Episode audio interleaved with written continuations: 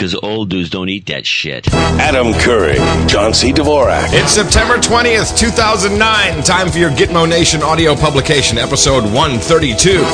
This is No Agenda. And I'm back in Gitmo Nation West, live from the minimum security containment cell in San Francisco, the loft that is under threat of eminent domain, and where the granola tastes just that much crunchier. Hey, everybody, I'm Adam Curry.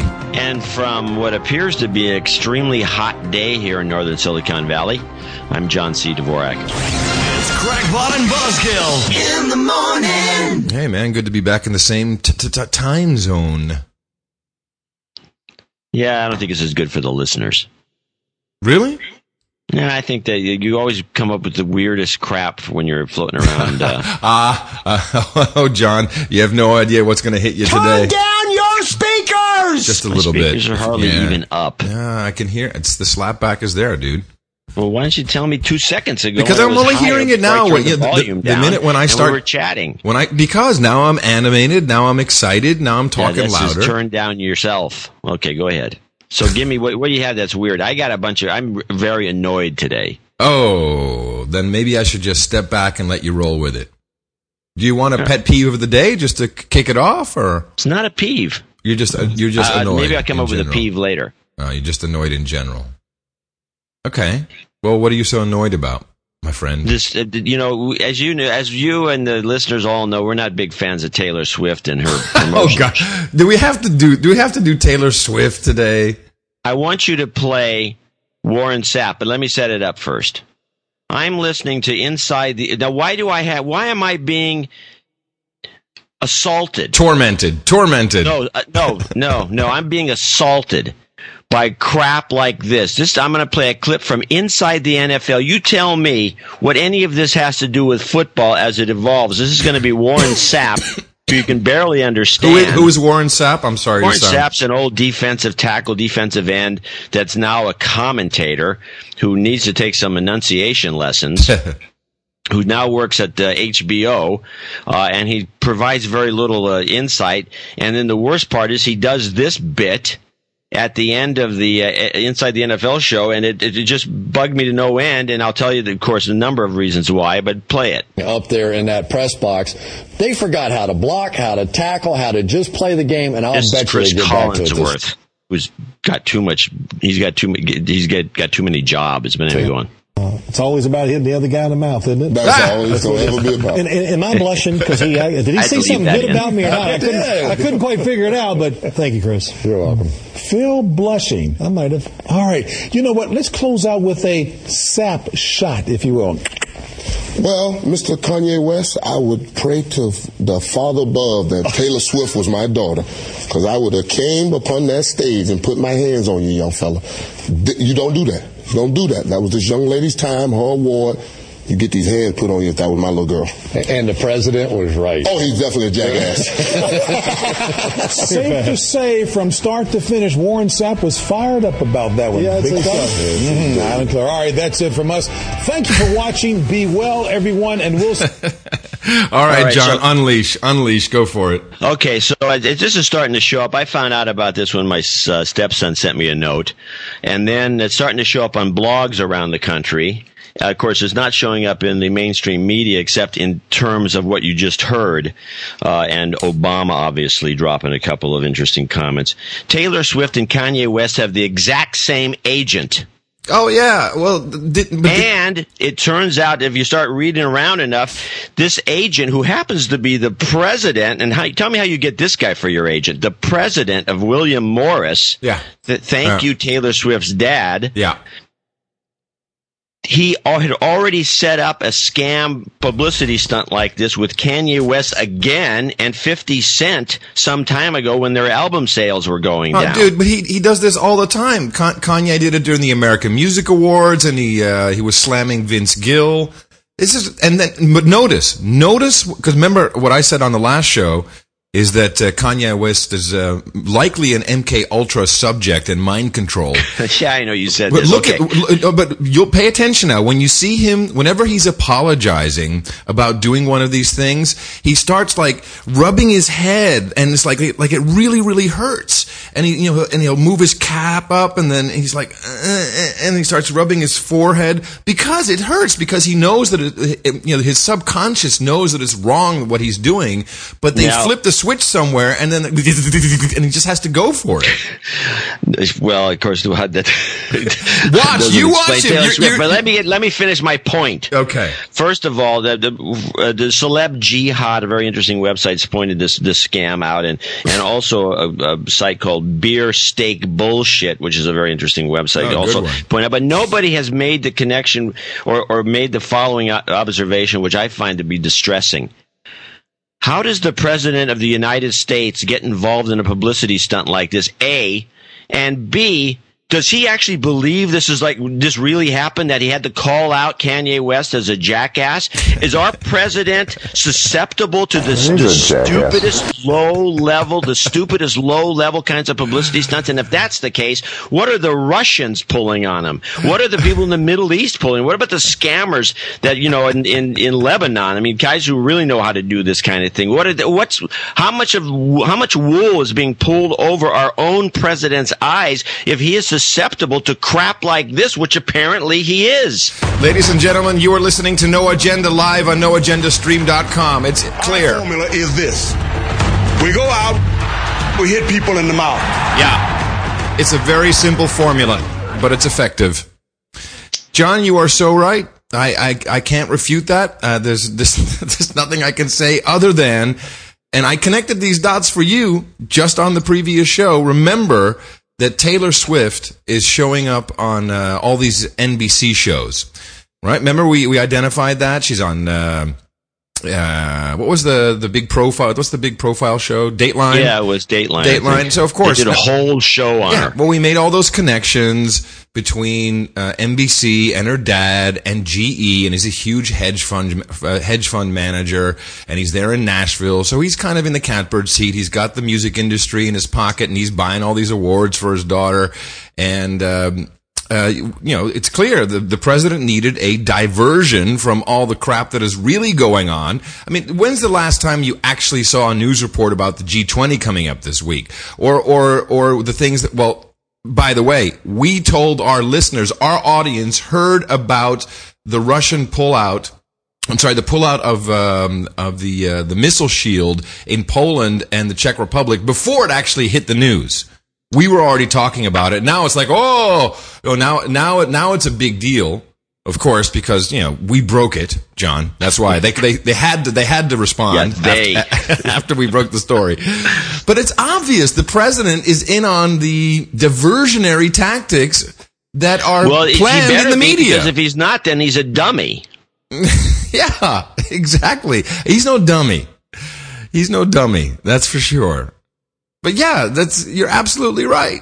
And and and he goes on and uh, he his famous quote. Um, hey, why did that happen? He's a jackass. Right. So his famous quote is heard Well, around actually, the world. I have that whole clip again sent to you. I, if you play it with it in mind that the entire thing is a setup to get picked up and played, because you know they It made is a a, big, it is a setup. no, but no, but the listeners have to listen to it again. It's wait, very minute, short. wait, a minute, which one is it? It's the one that came in second. Said replay clip. Oh, I'm sorry. I'm sorry. Uh, I didn't know there was another clip that came in. No, there's no replay replay clip. There should be a second clip in there. There's What play from? Do you have last week's clips? Because it's in there. Yeah, I have to load it up. If you give me a second. Damn. Just, you should have all this stuff at your fingertips. You got this I- fantastic lash up. Yeah, but I didn't realize we were going to do last week's show this week. Uh, what's it called? Uh, Obama Jackass Chat. I have it. You know, the archival system works. Give me, give me a little bit of credit. Here we go. That was really inappropriate. You know, I mean, it's like she's getting an award. By the way, listen to the tone of his voice. Uh, Yeah, when he talks like this. When I first heard this, because I hadn't seen, you know, I hadn't seen anything or heard about it until I heard this first clip. I'm like, I thought that was a, an, uh, an impersonator who's doing like a bad, you know, kind of like a Mike Tyson. a Bad uh, Obama. a bad Obama. I'm like, that's not Obama. You know, and that says something. Uh, we should probably analyze That was really inappropriate. you know, I mean, it's like she's getting an award. What are you, what are you butting in? What are you buttoning? I, I, I hear you. I, I agree with you. I hear, I hear. I hear you. I hope I. I, John, does that count as the first question? that, This, by the way, I think was before the news conference. Yeah. Yeah, I, I thought it was it was going to be the f- first Yeah, the question. First question, yeah. John's hair. the young lady seems like a perfectly nice person. She's getting her award. You know, I, I like her daddy. He, he, he contributed lots of money to my campaign. You know, that makes a lot of sense. What's he doing Why up would he there? do that? He's a jackass. He's a jackass. No, Dickhead press bastards. no, this, all this stuff. I'm assuming all this stuff. Where's the pool? Where's the pool? I got to jump in it. Oh, I'm sorry, different kind of pool. Come on, guys.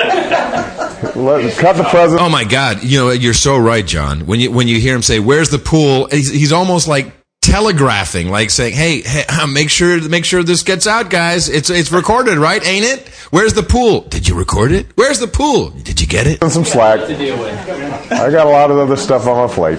Apparently not. Apparently not. He's watching Yeah. entertainment shows. I can just see the Obama family sitting there at night. Michelle, Michelle, get over here. ET starting. Come on, we got to watch. Because I remember last time there was the fly thing. That was the highlight. What was the fly thing? That's where he he flipped the fly off of his sleeve. They caught it all. This was big news. They they, they filmed him killing a fly that was on his sleeve, and then PETA came all over the place saying it's cruelty to animals. Oh, yeah. And now, back to real news. Now that worked out well for you. That was. You were a ninja. Hey, That worked out well for you, Mr. President. You really diverted everyone's attention during the fly episode. Except PETA. And Reggie, uh, Reggie has the fly to release in about seven minutes. yeah. And you got the chopsticks this time? yeah, right. What's the What's the top six? I wonder what that means. Chopsticks, chopsticks. I think I Oh, don't know what that's referring to. Somebody might know. So anyway, Well, by yeah, the way, I, right. I didn't get. I kind of disappointed our uh, producers because I didn't get the list I was hoping for of all the uh, Taylor Swift awards that were won. I, nobody Oh, picked up on that. Yeah. Well, you know, I'm just gonna have to do it myself. Yeah. Oh, God. Although I'm trying God to drop the story. I, I mean, I thought we were going to stop talking about Taylor Swift, but if this kind of thing where the president's now involved in her publicity, it's ridiculous. Let me uh, something that just came in on the drop site, which just tripped me out. is so funny. This is um, you know the uh, the backmasking of the uh, of the '80s, spinning records backwards. So listen to Obama saying "Yes, we can" several times. Yes, we can. Yes, we can. You can do this at home, Yes, by the way. can. Now let's play it you, backwards. Satan. Thank you, Satan. Can you hear it? Thank you, Satan. Yeah, thank you, Satan. Let's listen to it again. Thank you, Satan. Thank you, Satan. Thank you, Satan. I love it. I love it. Who I comes love up it. with this stuff? I don't know, but I love it. I love it. I love it. Thank you, Thank you, Satan. That's about as clear as anything I've ever heard. I mean, I've heard lots of these backmasking and go like, yeah, maybe I heard it, but I didn't prompt you, and you heard it through a Skype connection. You could even hear it. Thank you, Yeah. Did you do the reverse yourself on Audacity, or did you just get somebody else to do No, it? this is uh, someone else did this, Well, I'd have to go do it myself to just- make sure. and now everyone's saying, "Yes, we can. Yes, we can." So everyone's chanting, "Thank you, Satan." Listen.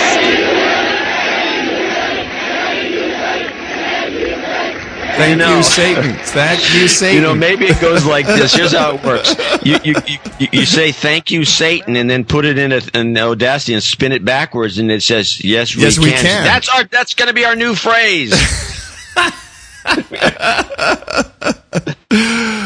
I don't know, man. Uh, I, I didn't have the time because it came in just as we were about to start the show, so I, I didn't have time to actually do it. But of course I will. I mean, that, shouldn't be that hard to to throw it into it. Maybe one of our um our producer, maybe someone in the chat room can do that while we're uh, while we're chatting. They can just uh, throw a yes we can, and uh, or even better is thank you Satan, and see if it says sounds like yes we can. Yeah, yeah I I'm looking that. at this at the the way the syllables are laid out, and I'm I'm I'm questioning this now. Really? Don't question it, John. Please. The entertainment value is extremely high. Just, I don't see where you get the thank you part from can backwards with can. I mean, yeah. Well, let's let's just listen to it again. Hold on. Uh, hold on. Let's back it up. So here's the yes we can. Yes, we can. Here, send me just send me that clip. It's a YouTube uh, video. Oh, nuts. Even yes, worse. we can. I think it may be bogus. Yes, we can. Let's- Thank you, say. Thank you, say. Thank you, say. Thank you, say. Thank you, Satan. It's definitely humorous. Who comes up with this stuff? I mean, it's amazing. People with a lot of time on their hands. And a lot of people are going to be that way while we're all out of work. If, you know, that's what the key to success for government corruption is: get people back to work, and you can get away with anything. Oh my goodness. Oh boy. Ah, that was a good laugh. I'm sorry. Thank you. Satan. Thank you, Satan. Ah, well, you know, you know, it's it's funny. Um, I picked up on the way back. For, I went to uh, Amsterdam, real quick trip, like a, a two day trip. Uh, picked up uh, Christina, who's now uh, hanging out with me here at the. Uh, she's learning all about eminent domain. It's uh, good for these kids to learn about how your government actually you, yeah, works. you can get screwed. Yeah, you can get screwed, yeah. Uh, by the way, there's a registered letter for me at the post office from the TJPA, so I guess that's the official notice. I have to go pick it up, but I'm pretty You're sure. out. Yeah, I think that's, uh, and it's interesting because they have not yet. I don't think they have a legal uh, basis because they haven't actually purchased the loft from uh, the owner yet. So they, Well, they maybe they technically just come in with a bulldozer, and that's the end of the loft. yeah, I met the uh, the guy from uh, the uh, the bar across the street yesterday. John- Yeah, John Collins. You mean the, wait a minute? Yeah, me, please. wait. Why don't, why don't you just give out the longitude and latitude of my place? Why don't you do Oh, that, John? that. Yeah, thanks. Let's put it. Well, it's not going to be too hard. If you're going to be gone by the time anyone tracks you down. Yeah, three But Let's put it seconds. this way. You're talking about the historic brick building that looks like it was built about 1840. Yeah, and uh, and I, I met him in the elevator. He was meeting uh, someone in one of the offices here uh, uh, yesterday. Interestingly enough, Saturday. And uh, he said, I said, "Uh, do you live here? He says, no, no, no, I'm across the street. And I said, oh, so um, when are you got to be out? He said, we received our letter. It's uh, December 31st. And uh, so I haven't received my letter yet. And then I saw the in the in the mailbox that I had a registered letter, so I guess I got it. Um, and I said, dude, are you going to do like a, a tear down the wall closing party? He says, actually, I'm going to put on a football uniform and shoulder pads. I'm going to ride the wrecking ball all the way through. Like, okay. So I don't understand. Where, where's the San Francisco Historical Society in all this? in uh, in someone's pocket, obviously. I mean, that's not that building's only one of about at least the ones I could see in that area of about six Oh yeah, and e- even buildings our, that look like they were pre-Civil War. yes, it's all brick, and even our building has um, architectural significance. Okay. Well, too bad. but I don't think they can actually do if they haven't purchased it yet. They can't. They can't throw me out. I'm telling you, I told you what to do, but you wouldn't. You wouldn't I've listen. been doing no, John. You're no, I'm wrong. talking about putting a skull, an old Indian skull, in the in, the, in that field across the street, oh shit. Okay. and some bones. Do you have? Do you have? Does anyone have a skull? Oh, by the way, before I forget, do you know what I re- I received anonymously in Amsterdam from one of our listener slash producers? Six golden teeth. yeah. And with a little note that says, you know, I, uh, this is you don't need to know who I am, but I really support you guys. These were my mother's, and she had and she had them removed like forty years ago, and I want you guys to have them just in case. How awesome! It's gruesome to look at. In a little box with like six golden teeth. Like, um, all right.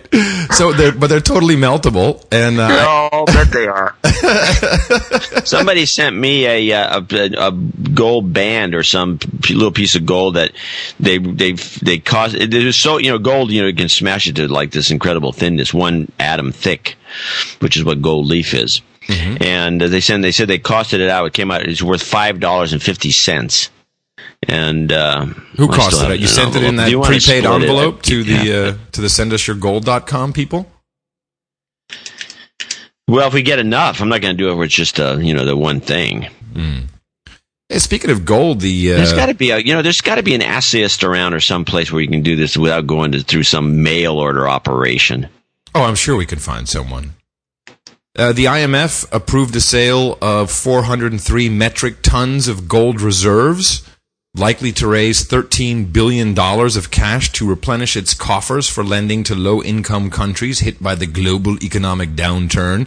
Uh, I don't want to say too much, but uh, not that I'm any financial wizard, but I got my gold a long time ago. And what is it now, John? $1,020? 1000 maybe it may have dropped a little bit, $1,017 an ounce? Uh, You want me to give you the exact price? Yeah. It's above a thousand dollars, which Oh is yeah, well it, it bounced up above a thousand a couple weeks ago and has been kind of hovering. Okay, And of course, you know, the dollar 1,920, being I a useless piece of crap doesn't. Uh, well, but this this clearly had you know this uh, this IMF move is is clearly signaling the importance of gold. Uh, that maybe you know I th- may- maybe, but it also could be a sucker play. I think they're trying to get the Chinese to buy up all the gold and then stick them with it. What do you mean Gold is at one thousand ten dollars and thirty cents. Okay, what was the all time high? The all time high was like one thousand twenty eight or one thousand thirty an ounce. We're gonna hit that. We're gonna go above that. I, I let me let me just give you a Could go to two thousand for all you know. Yeah, I think it will. I, I was just about to say somewhere between fifteen hundred and two thousand. I think we're going to see that happen, Yeah. Well, we'll see. which will more than double my investment.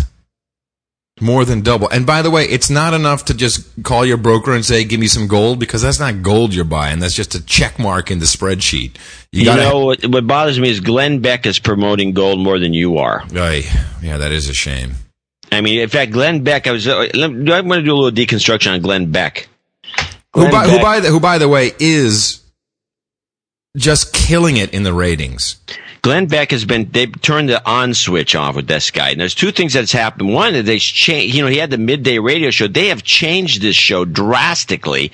And I have to say that I, and by the way, and then he got the cover of Time magazine this week. Yeah, I saw that. and there's a big scandal about the photo because the photo was taken by some left wing photographer who doctored it. And this isn't even a recent photo.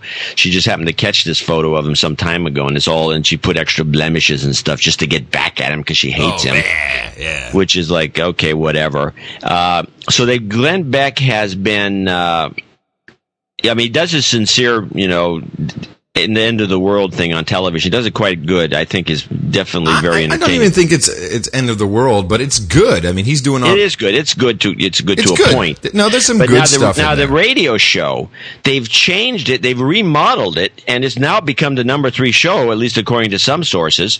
Out of the blue, they've changed it to a political. Like you take the morning zoo and combine it with Rush Limbaugh, and you've got the political zoo. Hey, everybody, it's uh, In the morning. how you doing? It's Glenn Beck here, everybody. it's about right.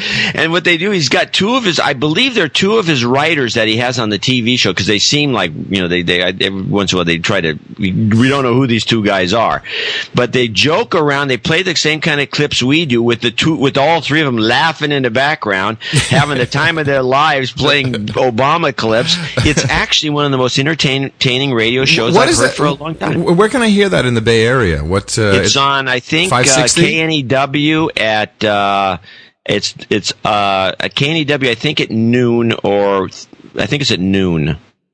But you don't, you don't know what uh, if it's at noon. then he- 9:10 then a.m.. Oh, then he's competing with Rush Limbaugh, isn't he? No, no. Rush Limbaugh in the Bay Area is on from nine to twelve on KSFO. Oh. I think Hannity comes on after that, and I think he's competing with Hannity. Oh well, he'll totally hammer Hannity. Well, you know, it's Glenn Beck will be the new number one show.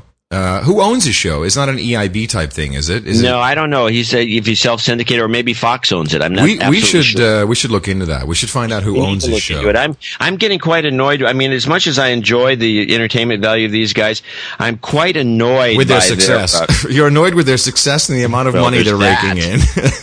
I am. it is annoying. Yeah. But I'm more annoyed by the fact that they they they put out way too much disinformation, and it's really bothering me. I mean, you, these guys are supposed to be the paragons of honesty and all the rest of it. And let me just give you a couple of examples.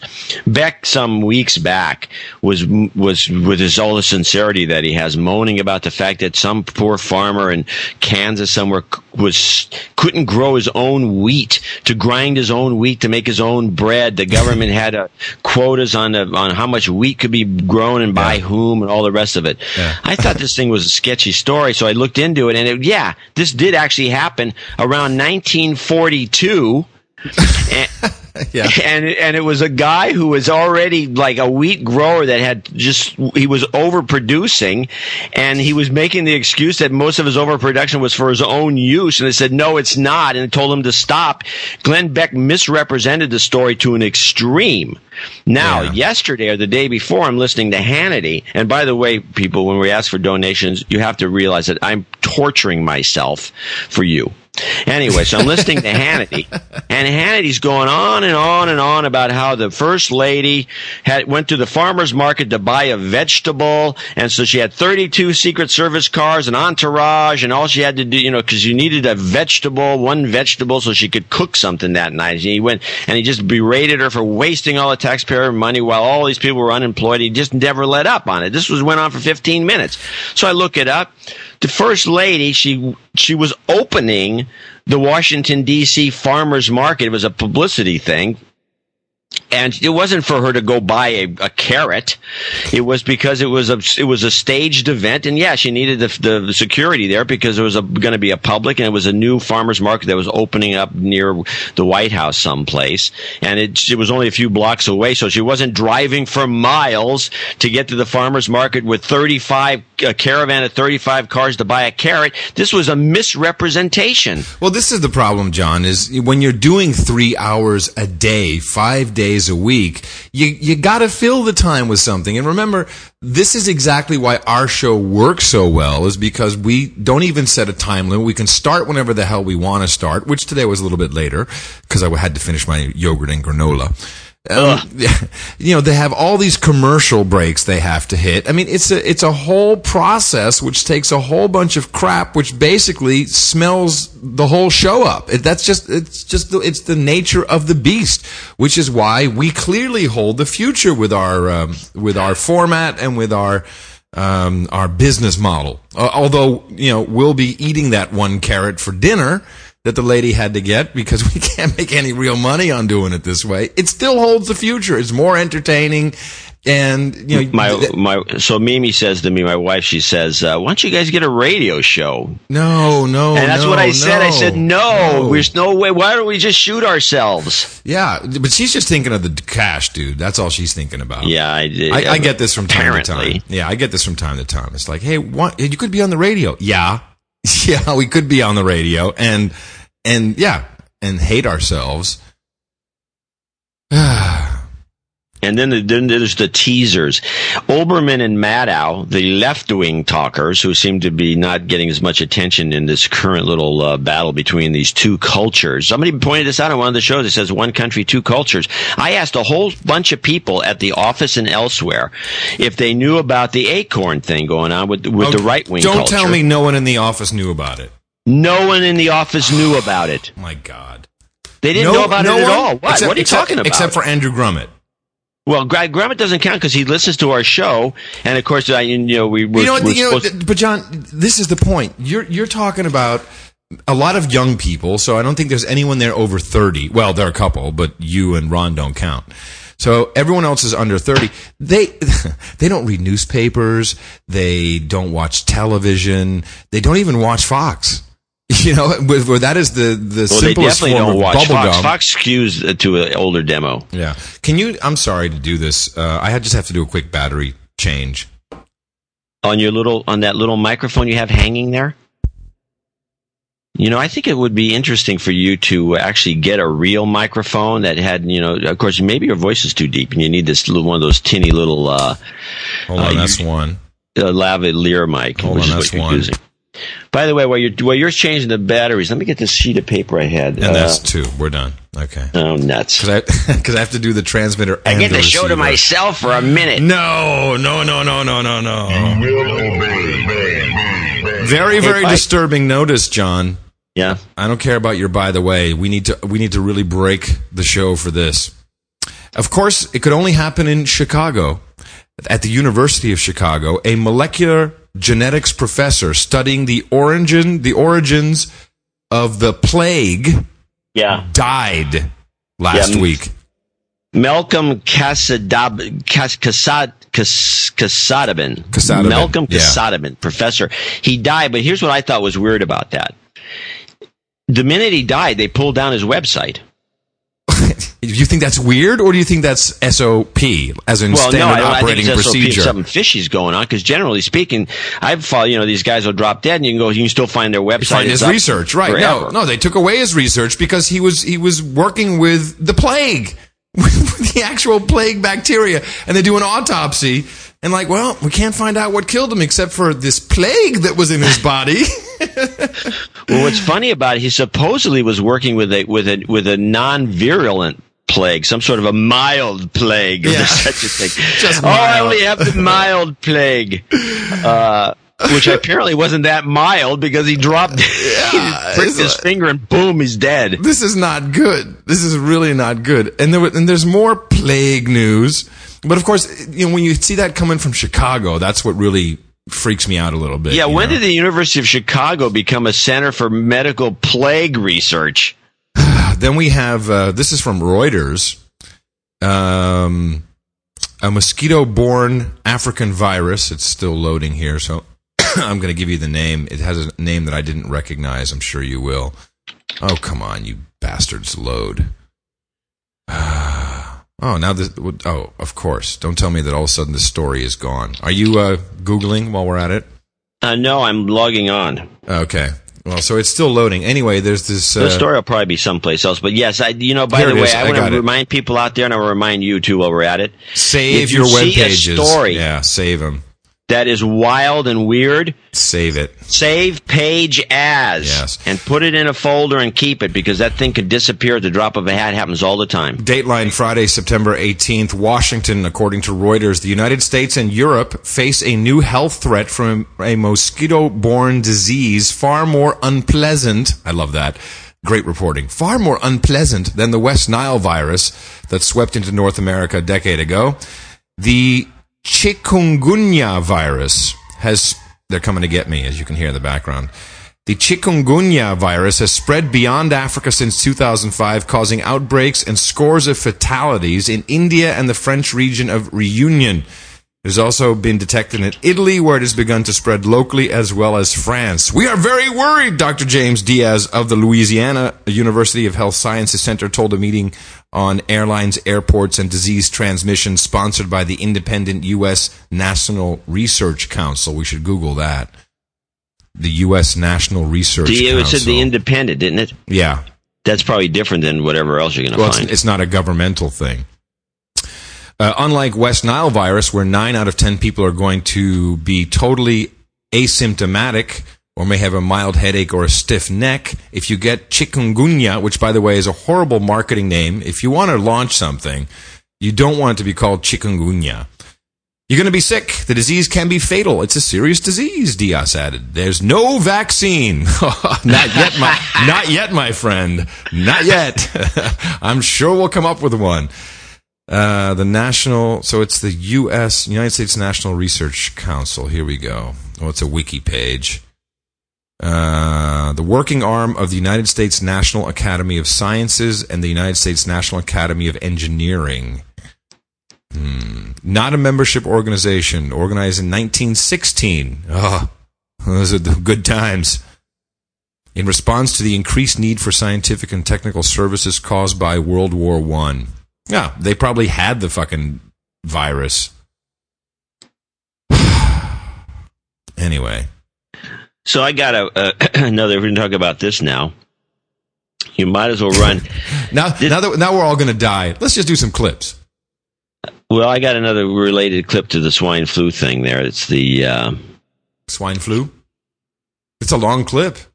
It's too long, but Yeah. we can break it up as we go along. I want to remind. uh, This is interesting because this is the the the new the local news, KCBS.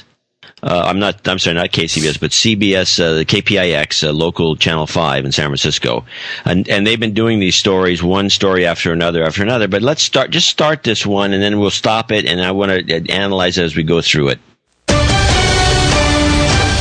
It turns out children seem to be more susceptible to the H1N1 flu virus than adults, and doctors don't. Wow, this is. They change their story every five minutes. I thought it was young people. Know exactly why. Mark Strassmann has a story of two very sick children and two very different reactions to treatment for the swine flu. Now, roll it. So here we go. Now we're going to see a dramatized story. Oh, it's- Needlessly it's- it's not dramatized. real. Okay, yeah. No, I mean it's a real story. I mean they have the real person we think, and the real dad and the mom, but it's, but they're shot like a documentary. And uh, so I'm, I'm seriously, I'm watching Yeah, this thing scripted. going, what is it. the deal with this? it. I love it. And it goes on for th- this is the news.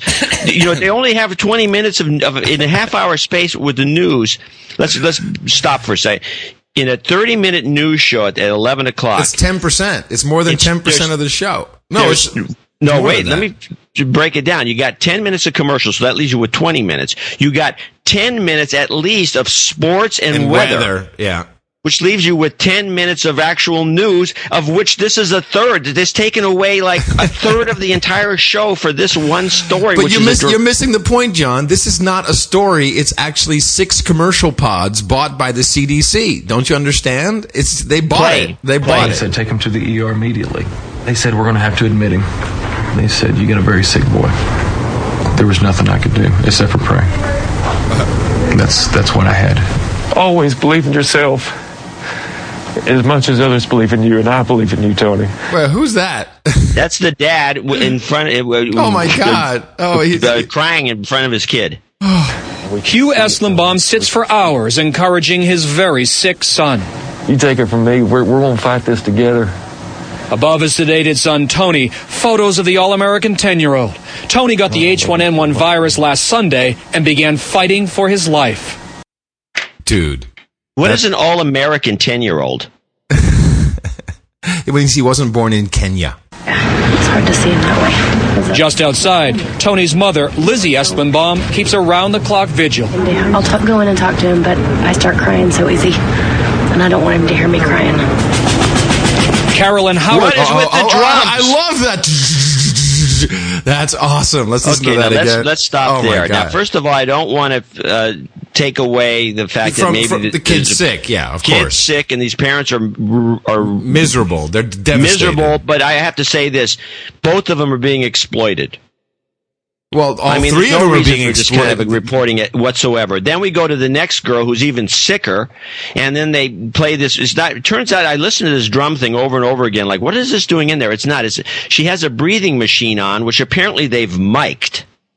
Oh and and So they that- bring wait, up the- the, the drum- volume up drum- and down and up and down on on this mic'd breathing machine, which is going pump pump pump pump pump, which sounds like ah. drums, which dramatizes the whole thing. Now, don't forget, this is going on for three minutes and seventeen and, and- seconds. and by the way, can I, if I can just point out, when it comes to news reporting, it is the lowest form of editing typically that you will see anywhere. It's boom, boom. It's a very set formula. You get like some B-roll, you get the voiceover, you get a quote, you get B-roll with a voiceover, you get a quote. But to actually go and to dramatize and enhance the sound of the breathing machine and edit it in, this thing was done. This took a while.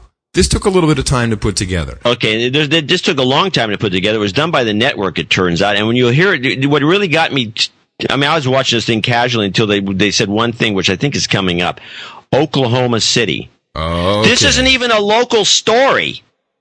This is a this is a packaged story that is shipped all over the country. I'm sure it's been seen other places besides just my station about two kids in Oklahoma City. This is what they have to go to Oklahoma City to find this story because that's how rare these complications must be. It seems to me if I was going to deconstruct it, but I'm now I'm completely irked because why is my local station pumping this story at me? And you'll figure it out at the end. And I don't want to say to anybody not to get a vaccine if they don't think they should get one. Yeah, I do. Don't get a vaccine. Don't. But I would Even just if put you it this think, way: this don't. is so orchestrated that it's getting on my nerves in a big way. But play the, keep playing. All right, I just want to hear that uh, that breathing machine again. Start crying so easy, and I don't want him to hear me crying. Carolyn Howard's daughter, Letitia, is another critically ill H1N1 patient in the intensive care unit of Oklahoma City's Children's Hospital. You gotta fight through this, baby. Heavily sedated and clinging to life for the last three weeks. I love her hand like Three weeks? Wow. This, tell her that I love her, ready for her to come home. At home, this 10 year old loves to sing and dance. But in Oklahoma, one of the states hardest hit by H1N1, Letitia got sick and never got better. Hold on a second.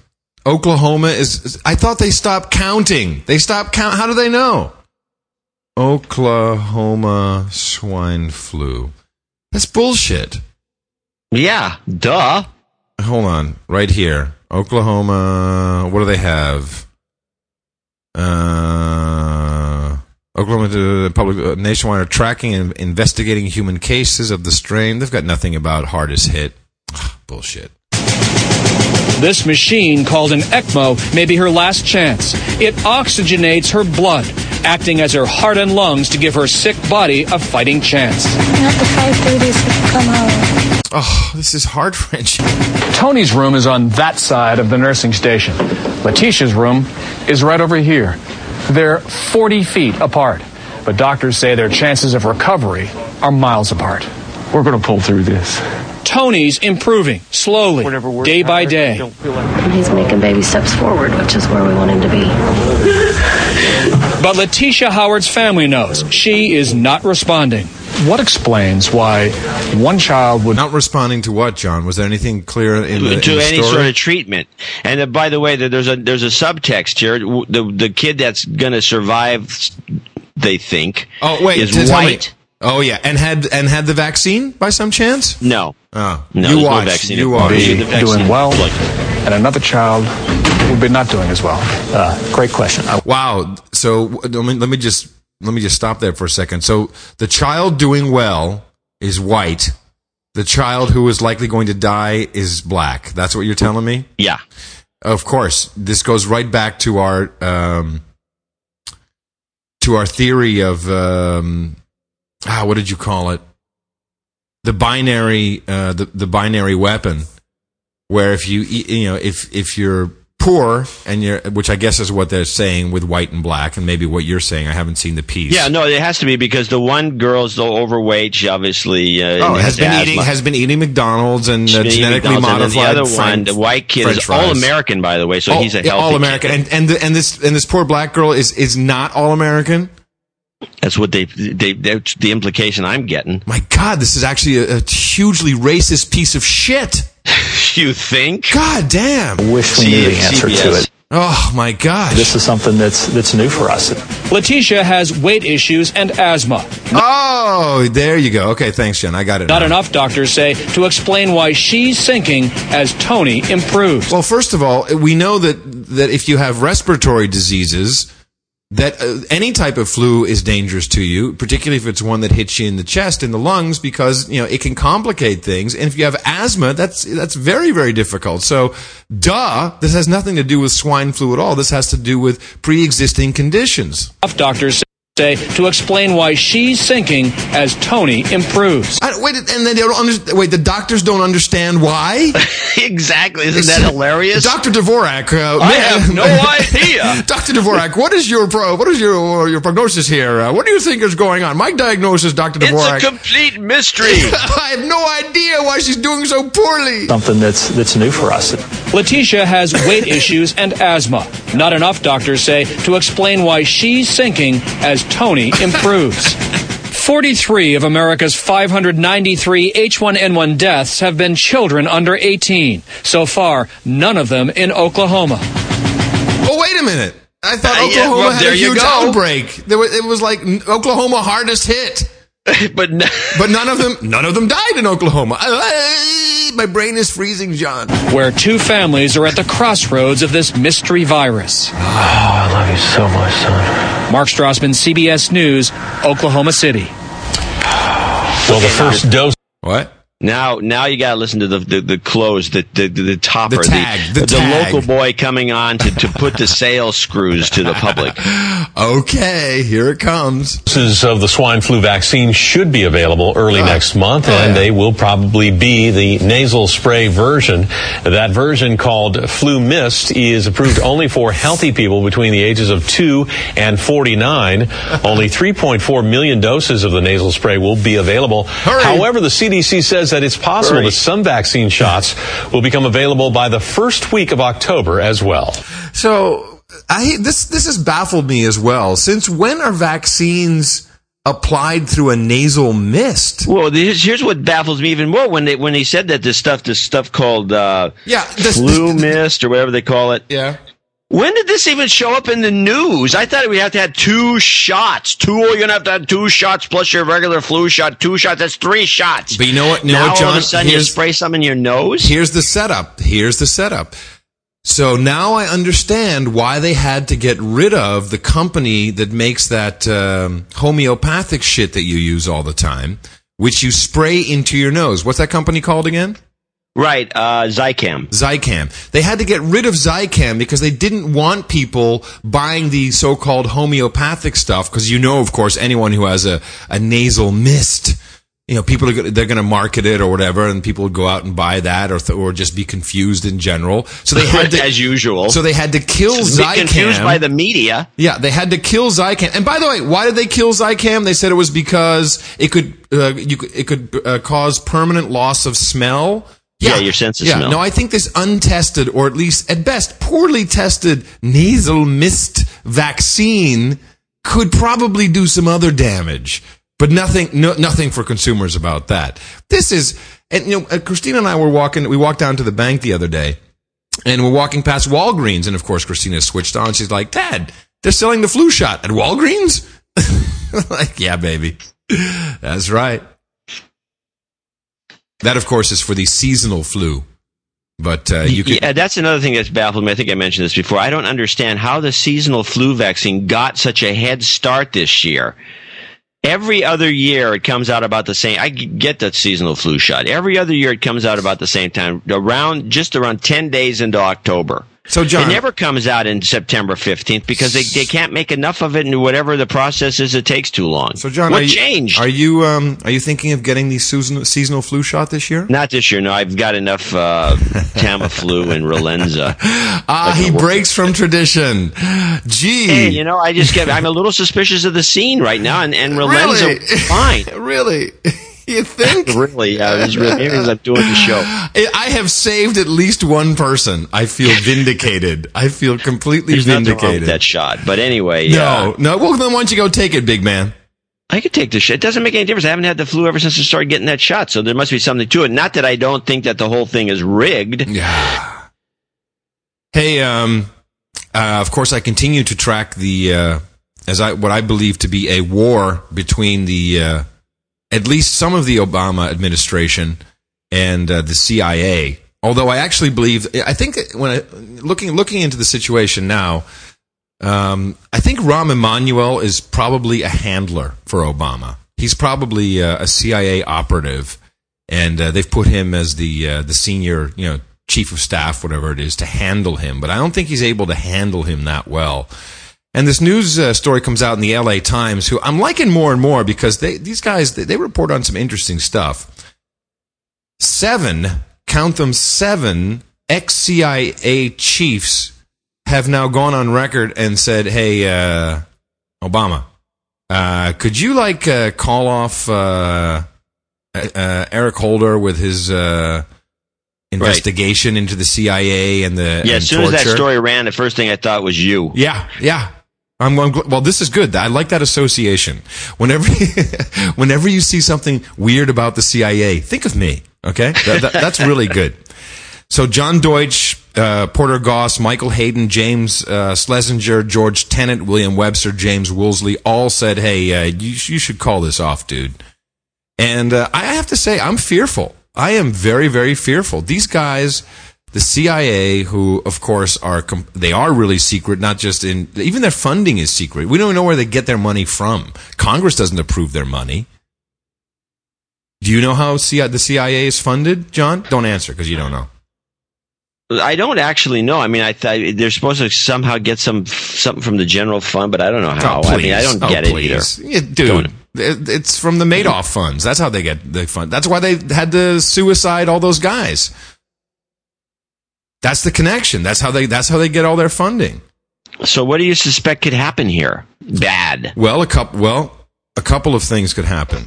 Uh, first of all, we're in a very, very interesting place in time where um, Obama is uh, warming up to the Russians. We have uh, Israel. Oh, my, I, I, the link wouldn't work, and of course, thank you. Don't you don't need to remind me. I should have actually saved it. I think it was an Israeli publication uh, in English, though.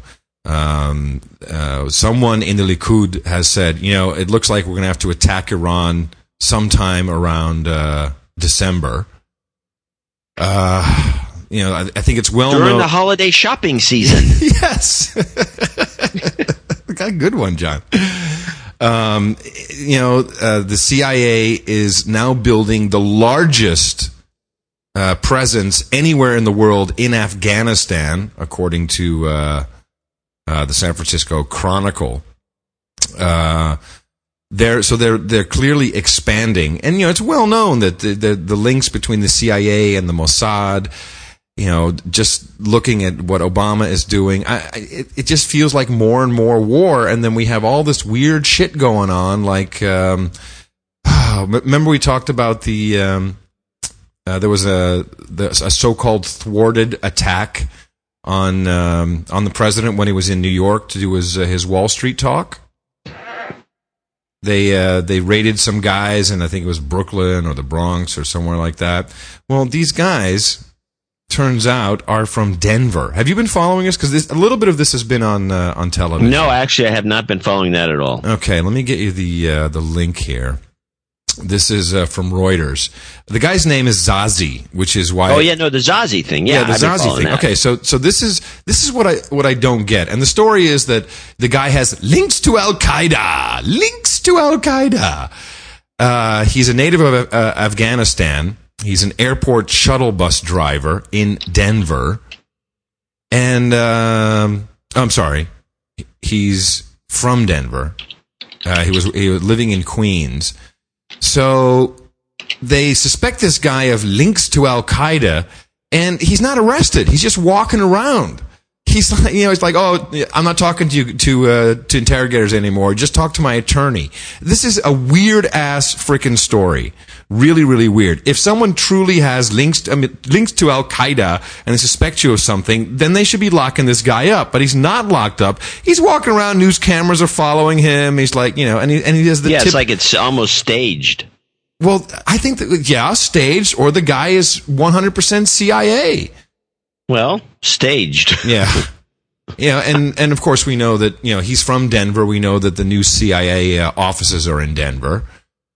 Um, they're moving everything to Denver to that weird underground facility with all this crazy art.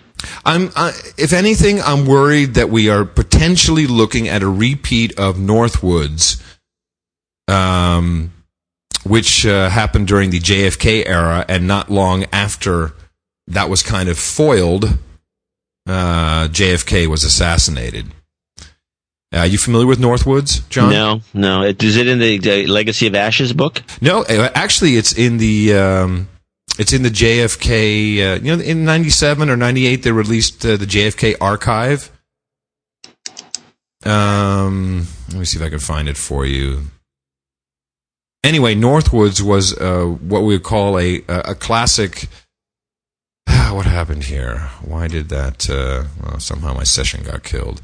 It was a classic false flag attack where the idea was, um, you know, to make it look like Cuba had attacked or was going to attack, and therefore we could go and uh, and and grab grab Cuba. So you know, Cuba was going to attack. Attack what? Yeah, I don't know. Attack a a, a, a jellyfish. So that's kind of the the feeling I get is a repeat of history. And I fear for our president and Glenn Beck, both. Kind of at the same level there. Yeah, no, I think Glenn Beck is being set up for something because I've never seen a guy make well, a move. Well, so, so, He's but, been on the air for years. But, but wait a minute, before you go, so check it out. So here's how it could work. And and I and and I don't think anyone in America, if you're if you're an actual American, uh, or just have a love of this country, would want anything to happen to our president. But my feeling is we're being set up, and here's the setup. Uh, by the way, it was fun to see someone. Uh, who was it? Oh, it was uh, that douchebag, um, Bill Maher, actually uh, called out the Kanye West Taylor Taylor uh, Swift extravaganza as another uh, fueling of the fire for racism in the United States. He says, "Oh, here's a black man taking the award away from a white woman." Th- This guy is a, a huge troublemaker. And wouldn't it be horrible if there was a setup, if there was a false flag attempt planned, and it was going to be blamed on racism? This this is what if you want to bring down a country, do that. Do something to the president, say it was a racist attack, and then just step back and watch the shit fly. We, this whole country will come down in seconds, and that's what, and that's what I'm really worried about. That type of takedown. Yeah, I'm not thinking that's going to happen. It's a good setup, though, man. They're setting it all up with Well, all the these- racism these shit. Douchebags are setting it, trying to. I think most people aren't even paying any attention. That's the joke of it. I mean, they've, they've got the public so dumbed down that except for a few people that listen to our show and contribute mightily, and um, and a few people that watch, uh, you know, that I don't even know what else you can watch it. You can trust. Somebody brought it up on one of these shows, and I thought it was interesting. They they called it "One Country and Two Cultures." And this is what I was trying to point out when I was asking people about who heard about the Acorn tapes over at the office. None, nobody heard that, but they all knew about Kanye West and how he was a mean, he was mean to Taylor Swift. you could probably talk to the same group of right wingers that all know, it all but worked up about the Acorn and the major media is not covering it and it's a disaster. And you can ask them about Taylor Swift and they won't even know who she is. Although Glenn Beck made a good point, uh, or he's starting to make a good point. He's hammering it over and over. He says we should stop calling publications like the New York Times mainstream media. It's fringe. And, and when you look at the numbers, he's right. He's right. I think that's uh, that's actually a pretty good point. You know, how's Jay, how's, Jay Leno doing? Has he dropped down below five million viewers yet? Well, I know he dropped down to like thirty percent the second night. I, no, more than that. Oh no, more off. than that. I thought I, he dropped down by like forty percent, didn't he? He went from but he- I eighteen million to ten million. I think he's leveling off, so we'll know. I give him another week, and then we'll have a real number. By the way, another fine NBC uh, production that used the uh, NBC orchestrated uh, Kanye West Taylor Swift uh, controversy or controversy, I should say, to try and uh, boost his own ratings. Now that said, by the way, uh, there's a somebody came up with something on one of these shows saying that the reason that NBC is so pro Obama is not really about Obama; it's about the cap and trade. It's And- GE. and- it's GE. and GE ten, it will benefit enormously if they can come up if this passes. I'd like to get some some links to some documentation that indicates this to show conflict well, of interest. No, I have a. Um, I oh, this is from a couple weeks ago. I'll look it up. GE um, has been telling uh, at you know at like certain company uh, events has been uh, talking to their employees about you know we really need you know of course employees can uh, donate to um, uh, to politicians. And of course, that's how it often happens. If you look at uh, donations, you know, see a whole bunch of people from one law firm or from one Wall Street firm. So GE, of course, has a couple of employees, and they're saying, you know, you really should uh, support, you know, these politicians because they are working on legislation that will benefit General Electric. And that, of course, is a, a huge conflict to be saying that. I would think. Okay, so I, Well, I, I have some considering they documents own on that. NBC and NBC News and MSNBC, and they have MSNBC. you know Rachel Maddow and uh, what's his name? They got the big, big head, Olbermann. So yeah, you know, so for them to be saying that, that's I think that's a pretty big deal. And I can probably look up look it up real quickly for you. Well, you're doing that, by the way. You might also also go to your email and get the message from Ray, the radio guy dot com guy. Yeah. And he has sent you. He went and did the reversed, uh, the uh, yes we can, yes we can thing, and and uh, has a, a clip Oh, really? that has it going both ways that he actually did. We can trust. Okay, hold on. Let me just uh, download this. Here we go. Yes, we can. Yes, we can. Thank you, Satan. Thank you, Satan. No, Yes, no, we ni- nice try. Oh, here. Yes, we can. Thank you, Satan. Thank you, Satan. Thank you, Satan. No, it sounds like you're saying mash you Satan. It's not as good. Well, he I'm also telling you, I have. think the thing was tweaked. Let me listen again. Yes, we can. Yes, we can. So the thing that he did wrong though is he he reverses uh, "Thank you, Satan," and that doesn't sound like "Yes, we can." He reversed it in the wrong order. But let's listen again. Thank you, Satan. Thank you, Satan. Yes, we can. Yes, we can. Thank you, Satan. Thank you, Satan.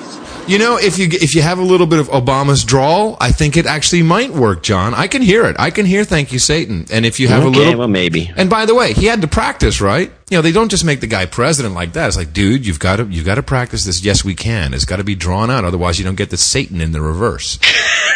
you got to work on it. Ray, thank you. That's awesome. Not as uh, not as clear as Obama's, he says, but they are both phrases twice forward then reverse. Yeah, I, I, I buy it. I, I it, it sounds uh, a lot like it. All right, well, we'll stick with that story then. Yeah. yeah, it's going to be my ringtone. What are you talking about? we'll stick with that story. That's this is this is the biggest uh, story uh, of the decade, as far as I'm concerned. yeah, heck with all that CIA government takeover stuff. I can't. I can't find. Uh, yeah, really. Who ca- who gives a shit about that?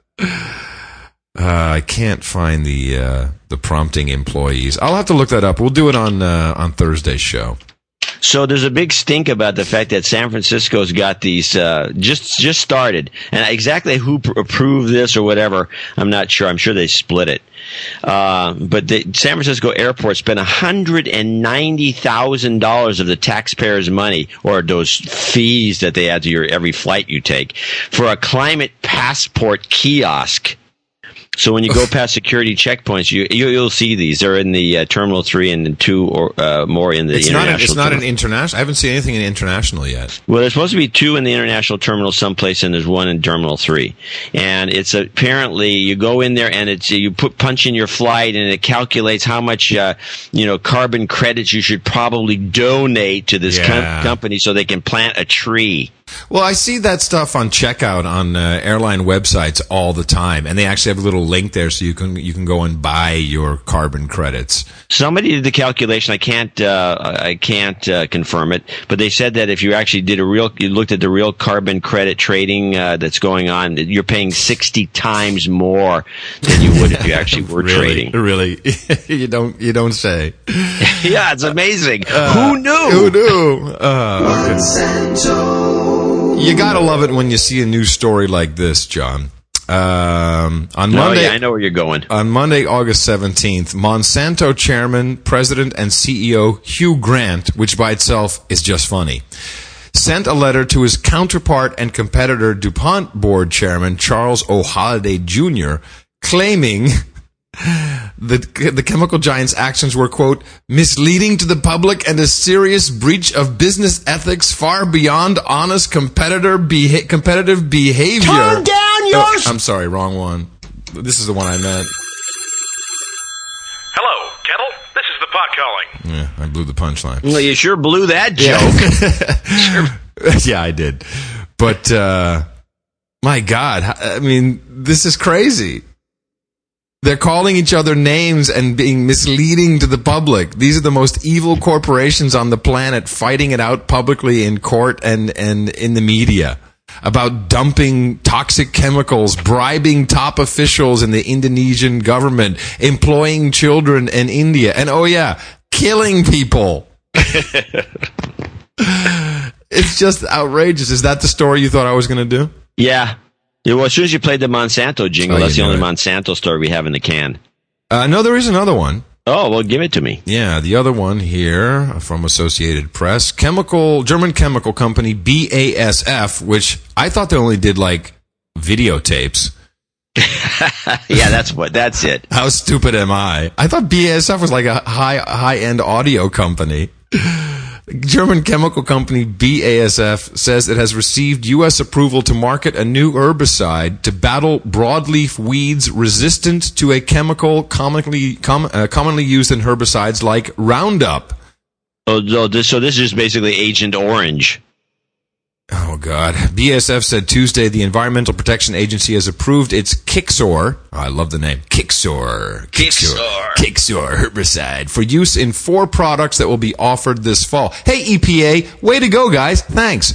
Uh, expected sales uh, will- should be 200 million by 2012. Growers discovered that some broadleaf weeds have developed a resistance to uh, glyphosate, which is the chemical that Monsanto first patented and used in Roundup. BSF says Kixor herbicide will attack those resistant weeds. And then, and here's the kicker: a Monsanto spokeswoman declined immediate comment. so that doesn't sound good. So, you know, finally, Mother Nature takes over and says, okay, we're just going to stop, you know, with, with this glyphosate and we're just, you know, we've, we, we've got to build some resistance against all this crap. And then BSF, oh, no, you don't. We're going to come out and, kill you again. We gotcha. We got you now. And, and, the EPA, boom, just approves it. Even yeah, the- and even though- woman in the though- EPA that I detest. but even though glyphosate, and the huge story about that a couple months ago, is known to kill unborn babies. It's hugely toxic for uh, for fetuses, for unborn uh, unborn children. Hugely toxic. And the EPA is like, yeah, oh yeah, we'll approve that. Sure. How much of that 200 million in sales am I going to get? Please, if you haven't had the chance, uh, go see The Informant. It opened on uh, Friday. I have not seen the movie, uh, and I'm kind of afraid to, but uh, the general story will give you enough background if you don't feel like reading the book to see exactly how these huge corporations, which screw us, screw us out of money through price fixing, lying, corporate theft, uh, you name it, and get away with it. And just get away with it. And of course, the little guy in this case, uh, Mark Whitacre, who was a kook, by the way, and a, and a total, which is why the movie, well, the book was hilarious uh, when you see, and it's a true story. Uh, and I'm sure the movie really plays off of that with Matt Damon playing this uh, this whistleblower Mark Whitacre, who of course was actually embezzling money and doing all kinds of crazy shit, um, and was just a psychopath. Uh, he gets you know like ten years in, in federal penitentiary, and uh, and all the guys who are doing all the actual price fixing, you know, go to the the country club and get off, and there's you know minimal fines, and uh, and ADM Archer Daniels Midland Corporation continues to sponsor uh, programs on public television because they are America's supermarket.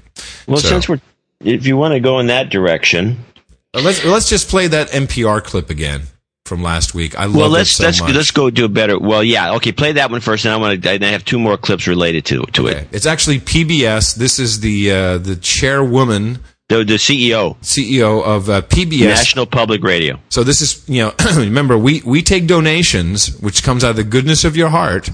And they are supposed to be taking donations out of the goodness of your heart. But for some reason, it seems more like, well, she tells it Well, herself. it's really good for you, but it doesn't go down very easy. I mean, PBS is that- the best. that- that's, that's is a that the thoughtful- best news? Do you think that's the best news channel? No, no, wrong one, News wrong clip. Is that the wrong one? Yeah. No, I don't have that. I didn't reiterate that clip. You have to go back. no, and I, it. I thought I saved it specifically. No, that what you're playing. Oh is no, the- here it is. Here it is. It is NPR. I'm sorry, I got it. Uh, my mistake. Okay, moving on to money. How are NPR's corporate underwriting revenues holding up in the recession? So once again, this is National Public Radio, who are supposed to be existing uh, due to your generous donations and grants from foundations because they're a non-profit with great-looking offices and automobiles. But listen to the actual answer. And what about foundation grants? Um, two different stories. Um, underwriting is uh, corp- uh, underwriting is is down. It's down for everybody. I mean, this is this is the this is the area that is most down for us. Is is in is in sponsorship, underwriting, advertising. Call it whatever you want. Call it whatever you want it. Yeah, we'll just call it advertising. Okay, Yes, call it Bitch, whatever you want. We'll We're call calling it advertising, All lady. right? And by the way, our donations, actual, true, honest donations, are up. Not much, but they're up. No, they are up. Yeah. Okay, John. Know, I think people are finding the show valuable. Yeah. Uh, you gives want them to? some- you know what? I think it's probably you know maybe I think it may be because we're we're just like a like a just annoy. I mean, we just have a lot of annoying information. We, we may have a hit on our hands, John. Let's keep it up. So uh, play the one. Now there's two of them that I've got there. I think one of them that you started, the one that you just started to play. I want to play, and I want to get set it up first. This is again from that Bill Maher show that had Kathy Griffin. Yeah. And all of a sudden, around in the roundtable panel, Kathy, all of out of the blue, starts babbling about what, what do you think the best news is? What do you think the best Oh, news yeah, is? yeah, all right. PBS, PBS, PBS. Oh yeah, PBS. Oh PBS, PBS. PBS, NPR. yeah, NPR is a yeah, national yeah. treasure. One of these guys. Let's listen. So to play it. It's really good for you, but it doesn't go down very easy. I mean, PBS is the best. that- that's that's is that the thoughtful. best news? Do you think that's the best news channel? Absolutely. News hour is Or BBC? fantastic. I mean, BBC, BBC, yeah. America. BBC, NPR. Great National Public Treasure, National Public Radio. Yeah. They do a great job. Yeah, they do. Yes! Oh yes! Uh, oh yes! It's a national treasure! Oh yes! Let's applaud for NPR! Oh yes! National treasure! Okay, so now I'm going to go back to that press uh, meeting at the National Press Club.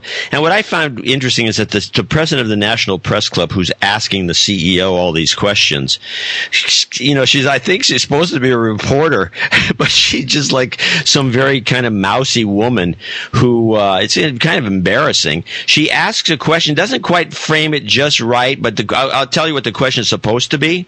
She's got this woman, she's now she's going to give it to her because it's near Ah, the end. It's question and answer. Comes, She's going right. to get it with one of these questions. And so she says, well, you know, it's interesting that you've just laid off 60 people, but meanwhile, you're building new digs down the street that are worth a fortune. Yeah, that's the Can you huge- kind of come to grips with this? Yeah, that's the huge television studio they're building for their big news show, which is a national treasure. NPR Okay. laid off in excess of 60 start over, workers, but the beginning. NPR is also on, moving to grand new digs in two I'm to sorry. three. I'm sorry. Did I? What did I do wrong? I, I we st- at the beginning we stepped on it. Okay, ready? Yeah. laid off in excess of 60 workers, but NPR is also moving to grand new digs in two to three years. Please explain how you can afford. Did she say grand new instead of brand new? I think she said grand, Grand- new grand- digs. I, but it's digs, supposed. by the way, is a uh, is a journalistic term. Yeah, that and it's it's really it's a term the elite are using more and more these these days because they heard about this website called Digg and they thought it was kind of cool to use digs. NPR laid off in excess of 60 workers, but NPR is also moving to grand new digs in two to three years. Please explain how you can afford the new spot. Well, the, the move-in date is, is, is up in the air for one thing, but we did. Um, what's happened is we earlier this Uh, year, uh, before the actually, in some Uh. ways, it was a very good thing that it happened before you know the economy went like this. We. Um, Bought a, um, uh, uh, well, it's a building that would become that would be torn that would be reconstructed into new headquarters in what do you call it? No, the new NOCO, NOMO, NOMO. Thank you, NOMO. Got to get my neighborhoods right. And um, and we sold our, our building at 635 Massachusetts Avenue. Uh, we were actually either really lucky or really good or both um, because we sold it at the top of the market and got a good price for it. Um, so now the economy has uh, gone down, and we are evaluating our options about how we raise money for the new building. Um, but we've got this uh, this nice um, cash buffer from um, the building that we sold, and we're we're we're looking at timetables now and, and how we how we move forward with that. So. Um, it's, it's a challenge in this economy, but um, the building, one building is sold, another is bought, and we'll take it from there. Well, what does that have to do with the 60 people who were laid off? you asking me? we have this nice cash buffer from the new NOCO, NOMO, NOMO, HOMO, whatever she's called. Uh, uh, uh, uh, uh, uh, These people are, they are elitist, they are scammers, they are thieves, they are, they are corporate shills, they are holes, I tell you. They were a complete holes, and you should not be listening to them. Except car talk is kind of interesting. But, you know, but I mean, seriously, doesn't anyone see the obvious corruption? And uh, just look, turn on PBS, listen to NPR, listen to all the huge corporate sponsors or whatever you want to call it, like advertising. Please get a freaking grip. This is not a national treasure, Kathy Griffin. Your tits are a national treasure. Nothing else. Maybe. They're nice. So, um, They're pretty. Anyway, they're pretty good you made looking. your point. But the point is, is that, and the funny thing was, they asked her. that- There's another clip I have to go back and and recapture because it was a, a very funny question. They asked her something point blank about something, and she said she had no answer for it, and it was like she didn't obviously didn't know about it. And Could you send me that whole thing? I'd love to hear the whole recording. I, Oh, the I- whole recording. I'll send you the whole thing. I It's, need it's, to it's hear it. and I'll put it up. Uh, I'll, I'll put a link in the show notes so uh, people can listen to the whole thing. And so it's obvious that at this point in time, I think we should just reiterate once more: this is the entire reason why John and I chose this business model. We don't feel we have to work for free.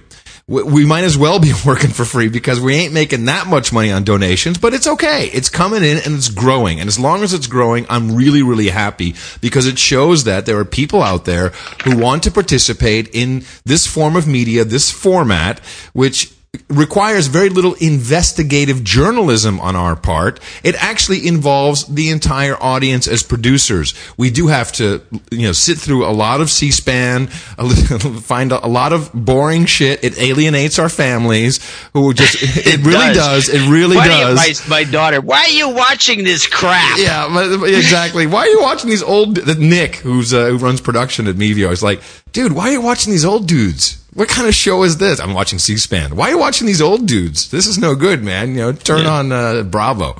So you know, we so we go through all this, but it's working. It, it, if anything, and, uh, and I just want to plug a book. No, it's not going to be Atlas Shrugged. I do. I do want to plug. I'm, I'm about halfway through it. It's a fun book to read.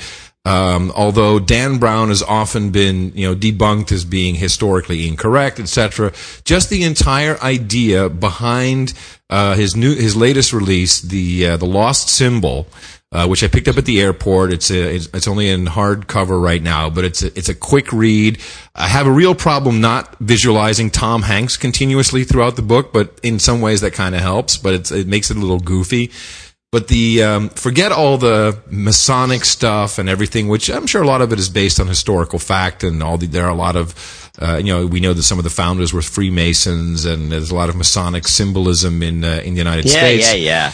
But the basic idea that there is um, a conscious a, a, a consciousness of awakening amongst citizens, I do believe in some form is happening. Maybe it's a little bit of the tea baggers. Um, I think a lot of it is um, people just understanding that the media is feeding us shit. This yeah, show or maybe, is a part maybe of it. Have, you considered the possibility that Dan Brown is a mechanism?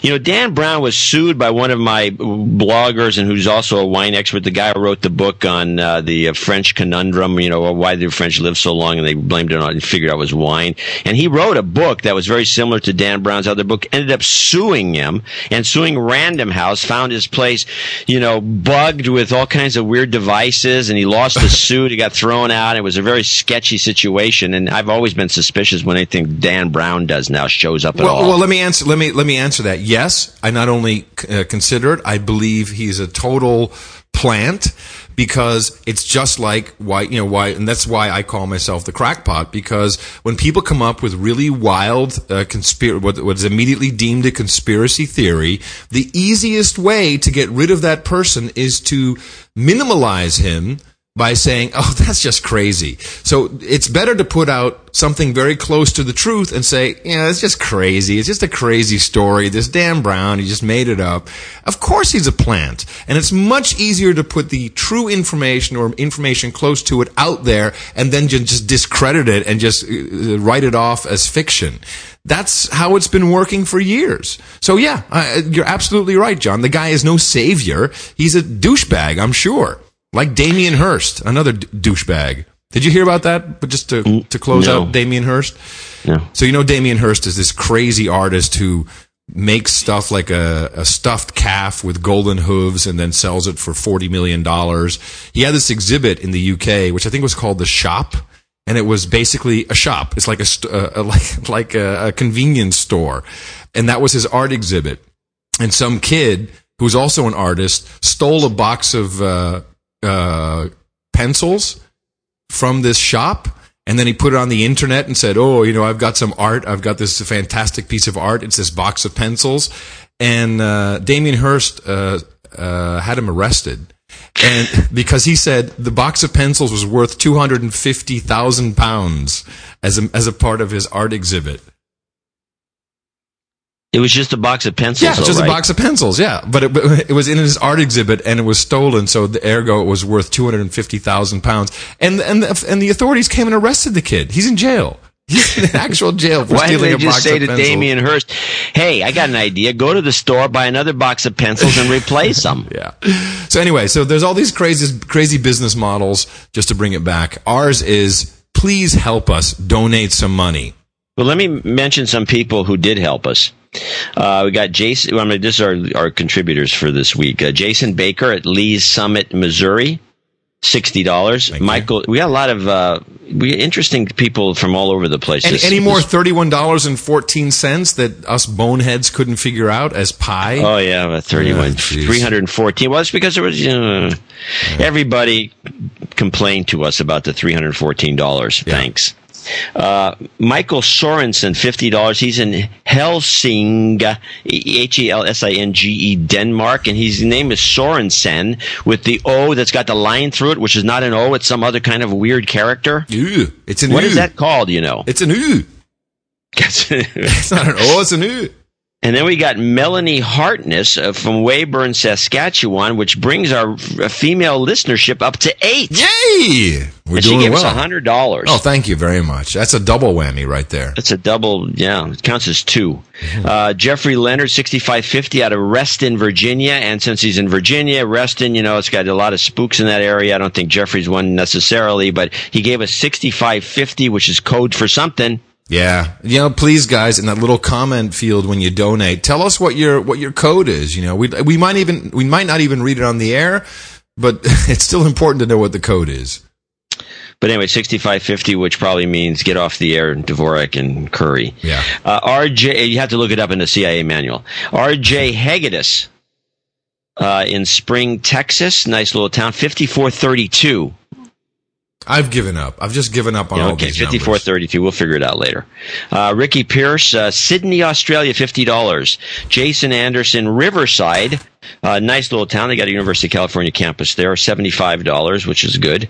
Uh, Cody Brown in Bowden, Alberta, and I believe it's pronounced Bowden, B O W D E N. Sounds right. Uh, Leanna Riley, which I Wait, believe wait, is a wait. female. Now we have which- nine. Nine women. John, who who gives a shit about the money? Let's just get more chicks on the show. Woolner, Australia.